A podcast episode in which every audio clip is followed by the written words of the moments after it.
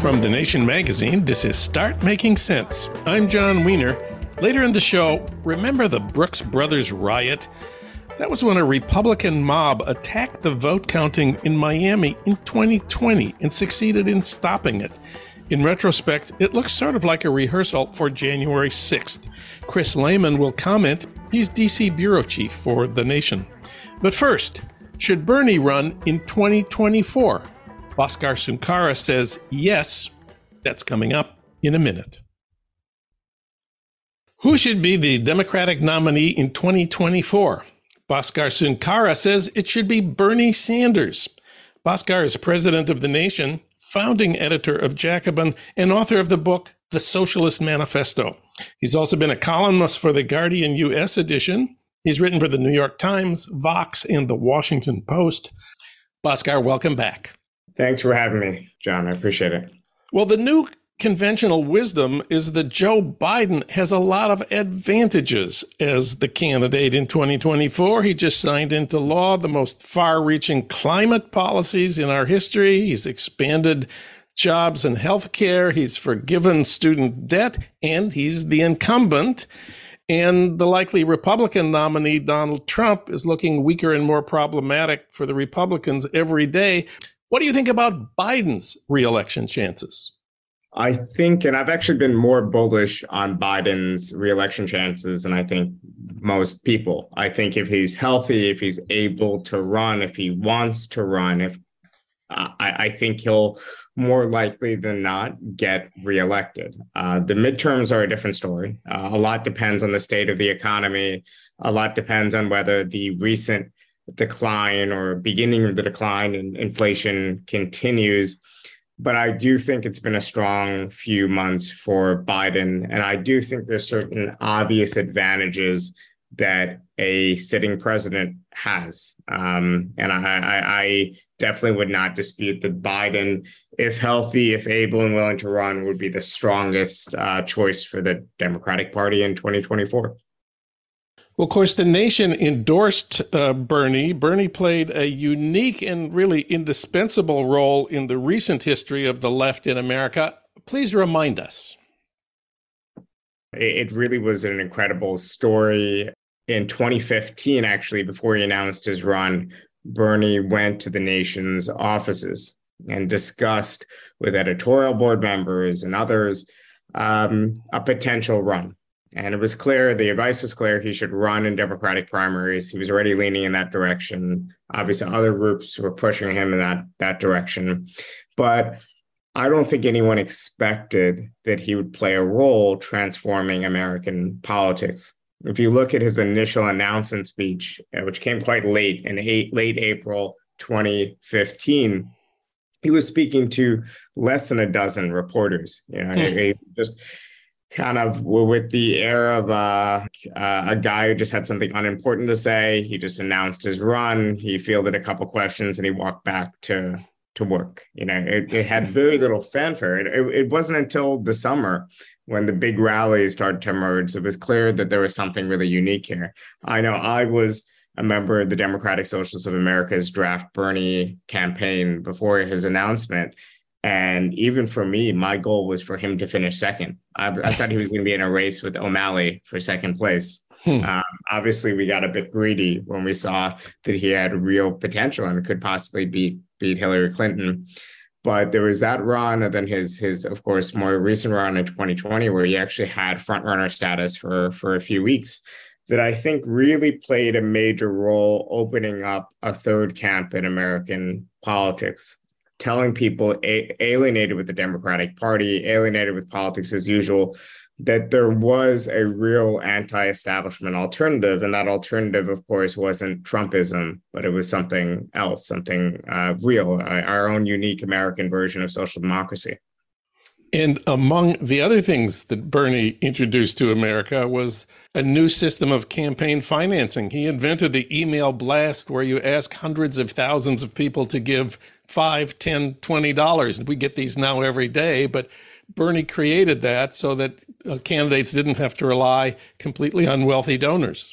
Yeah, I mean, I think that that there was definitely experiments before Howard Dean camp, campaign and and Obama's campaign to some degree, um, lots of others. But I think Bernie really understood that his advantage was having a base of young people who didn't have a lot of money, but definitely had enthusiasm, definitely had cultural influence, definitely had the ear of even older family members. If you looked at his whole Latino outreach strategy in the last election, a lot of it was built around, you know, talk to your Tio about Bernie. Um, and, and I think that that worked quite quite well. So he had that huge advantage. And it was just a strange thing that the campaign of a 70 something year old man became uh, a youth movement in, in essence. And obviously, that pointed to some of the weakness of Bernie later on, too, that he wasn't able to expand the demographics of his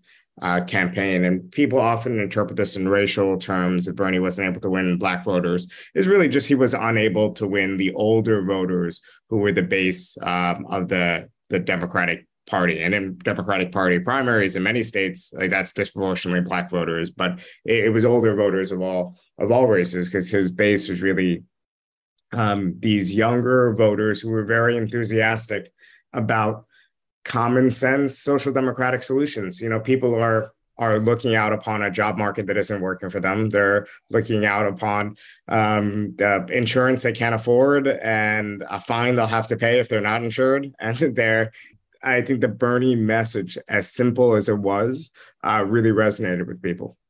In a lot of ways, Bernie could give the same speech in 2024 that he gave in 2016 and 2020. Income inequality has deepened. Too many people are working at starvation wages. Healthcare in America is worse is the worst of any system in the developed world. Our campaign finds finance system is a crime. Uh, public colleges and universities should be free. The biggest problems in America are caused by the greed of the billionaire class. Uh, but America is built on fairness, and we need to start by taxing the rich to help anybody else. It's just as true now as it was in 2016, or really when he started in politics in the 70s it's a timeless message because I think it's the same reason why the common sense appeal of socialism it hasn't gone away even after the manifold defeats and failures of the 20th century because it's rooted in something objective. It's rooted in the fact that this system is built on exploitation. It's built on inequalities. Bernie's message could be the same in 2024 that it's been his for the last every time he's ever run for office, but hasn't Bernie's moment passed? He did his thing. He was magnificent. He transformed American politics, but that was then, and we're looking forward to 2024. Well, I think that Bernie will know whether it's a time to run again. If Biden is strong, if Biden's willing to run again, is if Biden's willing to continue to be cooperative with progressives and some of their legislative priorities, as at various times during his first term he's shown a willingness to be, then Bernie will not run and he'll figure out how to push Biden and help shape a national agenda through his very unique position. Um, Biden, especially early on in his term, really treated Bernie like a junior member of a coalition government. You know, Bernie was was the face of a lot of initiatives and other things, and I think Bernie will know whether or not he has enough leverage on the inside or whether he'll have to mount another run to to get that leverage. Uh, I find it unlikely that he would run if Biden seems like he's going to run and if Biden's not um, expecting a challenger. Isn't he saying right now that if Biden runs, he will not enter the primaries? Yeah, and I think that's a safe bet that that if the Democrats are not going to have a contested primary, that might be all the better. I would gladly vote for for uh, Biden if I was in a swing state for a reelection. I think he's done done enough to warrant warrant that support. But there's still a lot of speculation. But if there is an open primary for whatever reason, is Bernie the right person to deliver this message right now in 2024? I think he's going to be 83, assuming he's running for president to be elected, which he always says. He, his term would end when he was 88. The left has a lot of talented younger people. He, of course, opened the door for them, starting, of course, with AOC. Isn't it time for the next generation to bring this message? I think the necessity of Bernie owes to the power of his message in 2016 and 2020, but also to his failures. So he's transformed a lot of the rhetoric of American politics, but his broader initiatives like Our Revolution have failed. He has really inspired lots of young people to run for office, but none of these people have won anywhere beyond deep blue districts. AOC is a national level media and cultural figure at a discursive level, a political figure at a national level, but she is not, in a conventional sense, a politician capable of winning at a national level. The same goes for every single member of the squad. The same goes for many of our candidates in the Democratic Socialists of America. I think, you know, these a lot of these people are quite talented, but they need to focus on building the type of rhetoric and the type of message that can reach beyond deep blue districts. And I think Bernie's unique on the left in being able to be competitive at the national level. In your piece in at thenation.com, you argue that Bernie should run in the primaries. That's not the same as arguing that he should be president. Well, I think Bernie should be uh, president. Whether he wins the primaries and wins the general election is up to the American American people. I certainly would vote for him in both. Obviously, we know that there's something structurally wrong with American democracy. We know there's something wrong with the Senate. There's something wrong with the power of the courts. And we know that any progressive agenda will run against the hard rock of not just finance, but the US Senate. So obviously, structural reform is an important part of that. But first, you need a real majority to galvanize people in order to bring about any sort of change like that. I think Bernie has the potential to get to this magical 60% sort of majority of, of, of Americans that we need uh, behind a program. I mean, this sounds ludicrous, um, you know, given how polarized American politics are, but we just have to look at examples in different countries. We have to look at the examples built by AMLO, for example, in Mexico, building a kind of broad national popular base, starting from a more left wing and laborist base and then broadening out. Whether you agree with the details of his policies or not, you know, I, I think that that's that's that's really something. Um, you could look at the example of FDR in the United States. Building a New Deal coalition, wielding together both ethnic coalitions, coalitions of Black uh, workers, coalitions of newly unionized workers, and creating the modern Democratic Party. We need this sort of transformational president. We can't have the Democratic Party be 51% losers for the rest of our lives. And I'm I'm I'm afraid of that outcome. And that's why I think that we need really something different, something more populist. And I think Bernie at the moment is our best messenger for that. And of course, in a lot of ways, the biggest problem in American politics is Trump's base in the white working class. We need someone who can overcome that since their interests lie with other members of the working class who are people of color. Bernie certainly understands that. Can he achieve that? Yeah, I think it's not just a white working class. It's also, if you look at poll numbers among uh, Hispanics, have have leaned to more towards the Republican Party than than before. Um, I think there's a lot of black workers that might not just be motivated to turn out if they keep turning out as the base, the bedrock of the Democratic Party, but they they feel like they're not getting enough.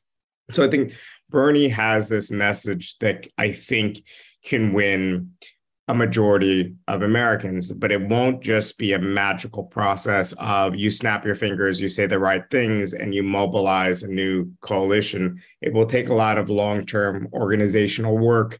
What I worry sometimes is that on the left, uh, we are a little bit too focused on building deeper ties with our own base on activist projects and whatever else. And there's not even attempts. Most of them, of course, would fail uh, to organize white workers and others just disconnected from the political process over a long term period. You could say what you will about the failures of various projects during the New Left um, era in the 1960s to do just that, or later on, efforts to industrialize workplaces to do that. But at least they were attempts to to bridge this historic problem that we've had in the United States. And I think we need we need more action. We need more things like that. Uh, I don't want to sound completely voluntaristic, but there was something very voluntaristic about Bernie's leap to decide to run in 2015. And I think we just need more chances like that and more experimentation to, to really win.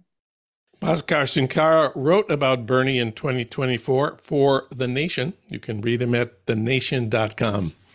Bhaskar, thanks for talking with us today. Thanks a lot. Appreciate it.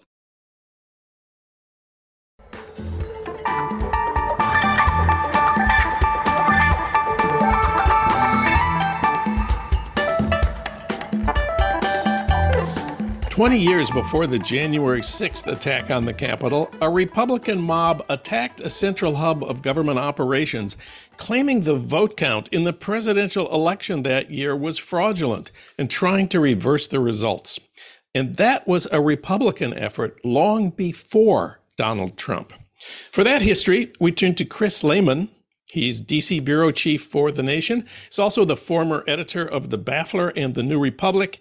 He's been DC correspondent for the New York Observer, and he's held positions at New York Magazine, Washington Post Book World, and Newsday. He's the author most recently of the book, The Money Cult Capitalism, Christianity, and the Unmaking of the American Dream. Chris Lehmann, welcome back. Thanks, John. Happy to be here as always. Well, what was the event 20 years ago that looked something like January 6th? Yeah, it was the protracted aftermath of the deadlocked 2000 presidential vote, where Florida was not yet declared officially for either George W. Bush or Al Gore.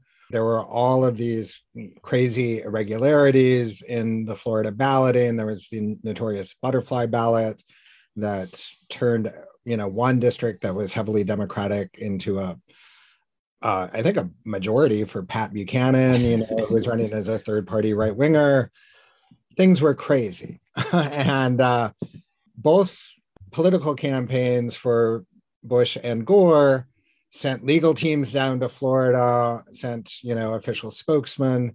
And as is often the case, uh, the conservative side had a more bellicose approach to tactics and nice nice way of putting it.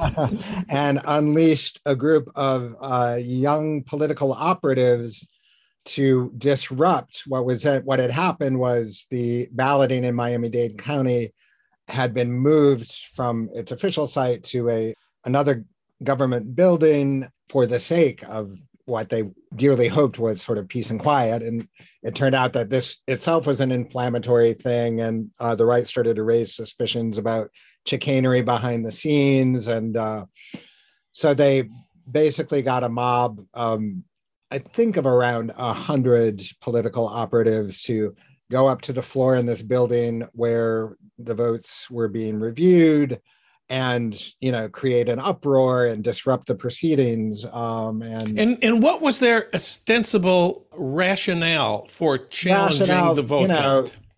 well the official rationale was the same thing you heard from the right-wing mobs outside of the michigan voting centers or the georgia voting centers in 2020 that they wanted to exert citizen scrutiny over you know a corrupt balloting process and make sure that every vote was counted in you know, it is important to kind of underline in contrasting these two events that in 2000 there there were legitimate concerns about the propriety of ballot counting and you know it was a, a hard fought race. There were the outcome was much more in doubt in short than it was in 2020 and i think that did help to fuel everyone understood that the stakes of this particular vote count in this place and time was the American presidency. So yeah, there was uh, basically uh, and, a tie in the right. electoral votes that had been reported. Florida being a very big state with a strong Democratic base in Miami-Dade County was right. going to be the decisive event in determining the election, as you say. And so the Republicans organized. You called it a mob. What did they mm. call? How how was it called by in Republican well, circles? Well, the, uh, you know the sort of puckish pet name um, that Republicans themselves adopted for it was the Brooks Brothers riot, which is interesting sort of iconography on the face of yes, it. Yes, because you know the the juxtaposition there is you know people wearing Brooks Brothers suits don't tend to riot at the in our popular imagination, though when it comes to suppressing the vote, um, people who do riot and actually prevent uh, people from having their votes counted do tend to be white dudes of a Brooks Brothers social background, let's just say. So they claimed they wanted to to oversee, watch, observe mm-hmm. the vote count to make sure every vote was being counted. What was the actual strategy behind this disruptive attack? You know, I interviewed um, a couple of participants uh, for the piece I wrote for the Nation, and it was a two pronged strategy. One, you know, there was a big legal team on the ground that James Baker, the former Secretary of State under the first George Bush, uh, was orchestrating. And then there was a, a, sort of, for lack of a better term, a street contingent uh, that Roger Stone was orchestrating. No, um, Roger Stone. That's a familiar name. Yeah, it does ring a bell, doesn't it? um, he, um, of course, also claimed a prominent role in pulling together the January 6th mob um, and coordinated infamously with the Oath Keepers, who were part of a security detail on that day, and the Proud Boys the thing to be careful about with Roger Stone is he is a megalomaniac and he takes credit for a lot of things. So he retrospectively claims that the Brooks Brothers riot and basically the, the Brooks Brothers riot created enough attention and adverse publicity for the Gore Lieberman team, in his view, that it helped swing the presidency toward George W. Bush when Katherine Harris stupidly declared that uh, the recount basically what they were trying to do was to cease the recount because they understood that's the paradox right is an actual uninterrupted and sober recount in miami-dade probably would have gone into the gore column. So you know the the real strategy was to disrupt delay get to the point where katherine harris would announce that the recount would be suspended kick it over to the courts which this is all what happened. And ultimately, after su- rapid successive court challenges, the, the case went to the Supreme Court, which infamously decided in, in Bush v. Gore on this one occasion only that the 14th Amendment guaranteed someone the right to be elected president. And, and then we had the Bush presidency. There's uh, one big question at the very beginning of this. Yes. Why did the ballot counters in Miami Dade County stop counting the ballots when these Brooks Brothers so-called mob I, I, was started pounding on their front door. Well, I think they were just sort of blindsided. I don't think you know anyone expected. I mean, you kind of saw the same dynamics again in Michigan and Georgia in 2020. You know, these are people who are focusing on a very important and tedious task in a very high stakes environment, and um, you know, just to, to be besieged like this was discombobulating and and eventually I think you know they started to resume. And then one of the um, officials who's now a Florida state Democratic representative but was then an election official in Miami Dade he was actually says he was hounded out of the building and was threatened verbally by the the rioters after he left.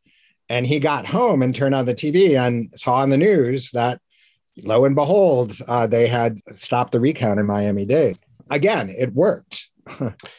and was this an event where, you know, a violent mob is pounding on the door, demanding to be let in, and they fight the police for hours and No, it wasn't it wasn't that. Brooks Brothers rioters today, you know, claimed that there was no violence, there was no threat of violence. It was just chanting, it was, you know, creating a lot of noise and disruption. And again, this other election official testified otherwise. It's a tricky thing because a lot of these, you know, people were taking part in the riot were young Republican political operatives who then went on to have they were rewarded with careers in the Republican establishment. So they very much want the narrative to be that it was not violent, that it was not improper.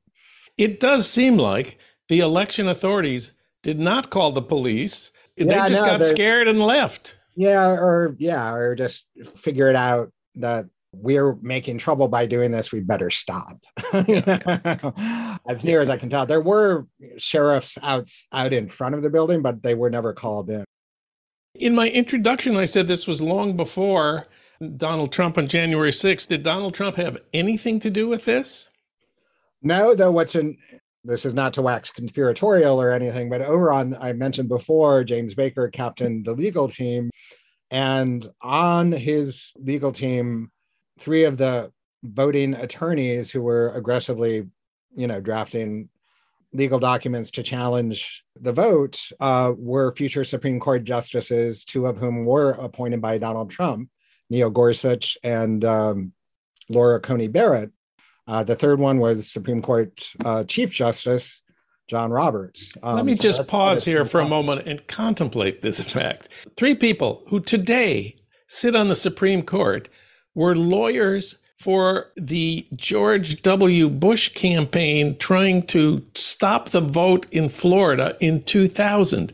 That is a remarkable fact. It certainly is. And it, among other things, you know, just recently, John Roberts gave a speech again soberly you know warning against the dangers of the supreme court being dragged into politics. And i mean here here is a big chunk of the conservative majority of the present court very much in politics. And john roberts himself started out in the reagan administration as a an attorney devoted to basically suppressing voting rights. Um, so it's a very legible through line that you know what's frustrating is you know an event like january 6th happens and it seems like this outlying story this freakish occurrence and there is a long history uh, here of mobilizing you know powerful influential legal minds strategists and con- professional political consultants all on the same page with the same end and it did produce a very decisive moment in our political history that you know, was forcefully swung um, to the right. One other small historical footnote Roger Stone has a tattoo. yes, he certainly does. It is a uh, head of Richard Nixon, a, sort of in between his shoulders on his back. And uh, is this like a one inch tattoo? It's it's funny. I I went back in my because I had misremembered it as a much more. It's it's just a head, so it's it's significant. I would say it's about I don't know. I haven't seen it in person. Uh, I would say four inch tattoo, and it is um, you know homage. You know he had it made when Richard Nixon was a, a sort of excoriated fi- figure, even in the Republican Party after Watergate and his resignation. And Roger Stone having the street fighter kind of sensibility, you know, embraced it. And uh, I think that's a big part of why Roger Stone and Donald Trump get along so well. I just want to now get specific about the similarities and the differences from yeah. January 6th. The most striking thing is the similarity of the goal stop the vote count in a way that would throw the event, the election into the courts where Republican judges could be counted on to make the Republican candidate the president. That was the strategy in 2000, kicked off by the Brooks Brothers riot. And in two, 2020, you had exactly the same strategy. You, you know, we've seen in the January 6 hearings that Sidney Powell and these other, you know, legal advisors to Trump's sort of scorched earth effort to overturn the 2020 election results were, you know, just pleading with, you know, their allies in Congress during the certification of the presidential vote to just draw draw it out a little longer so that um, the the mob besieging the Capitol could create enough havoc that you would have to stop the vote count or you the certification rather. And uh, then you would kick it over to the congressional delegations from all the states where they felt they they could make the Republican advantage result in a Trump victory. Um, or else, or else there would be constitutional chaos because yeah. Congress had not met its not constitutional responsibility, and the court would be called on to decide what to do about this. Right, and um, we would get two thousand all over again.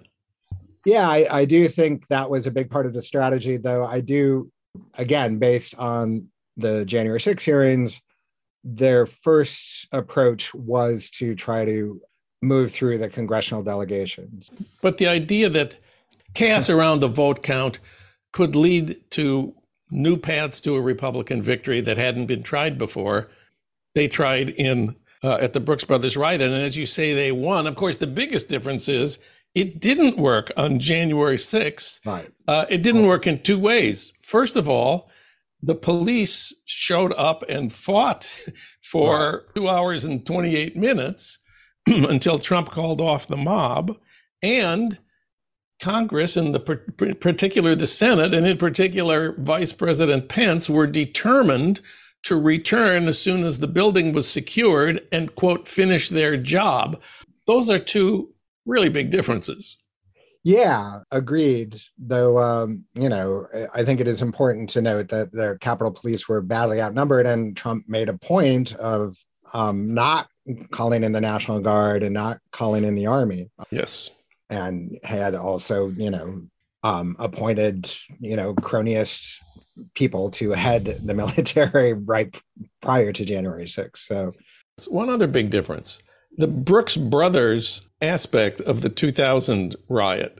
It's mm-hmm. it's a phony idea that these are bankers and and uh, uh, stockbrokers, but these were not people t- wearing tactical combat gear, right. bearing weapons, and organized in combat style units right, at the right. front. We're not paramilitaries. They were not paramilitary. Um, so that's a big change in Republican time. strategy yeah and and also yeah the the entire sort of makeup of the republican base over that time you know back in 2000 um the the sort of hard core of the party was well off white business people um and in 2020 you see a very different transformation of the gop base including qanon figures including you know all of these sort of extremist I mentioned earlier, the Oath Keepers and the Proud Boys, um, you know, overtly racist and white nationalists and fascist. I,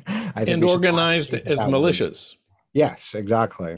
Made you know that the thing about January 6th is yes, it did ultimately fail, but it, you know, we've seen in in uh, the January 6th hearings how terrifyingly close it came to actually succeeding.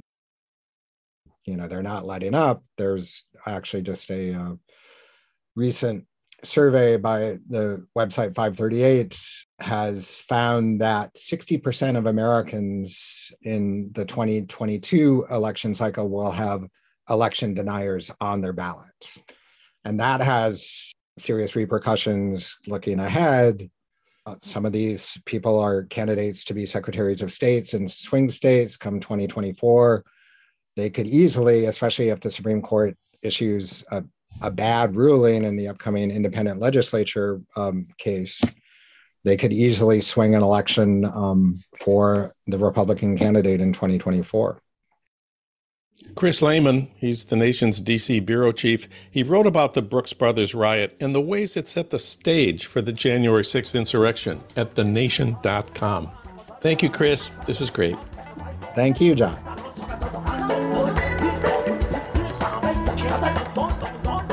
Start Making Sense, a podcast from The Nation magazine, is co produced by the LA Review of Books and recorded in Los Angeles at our Blythe Avenue studios. Renee Reynolds is our associate producer. Alan Minsky is our producer.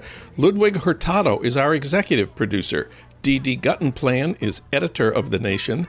Bhaskar Sunkara is president of The Nation. And Katrina vanden Heuvel is publisher and editorial director of The Nation. Our theme music is from Barcelona Afrobeat, licensed by Creative Commons. You can find out more about Start Making Sense at thenation.com and subscribe to Start Making Sense on Apple Podcasts or wherever you get your podcasts. I'm Jon Wiener. Thanks for listening.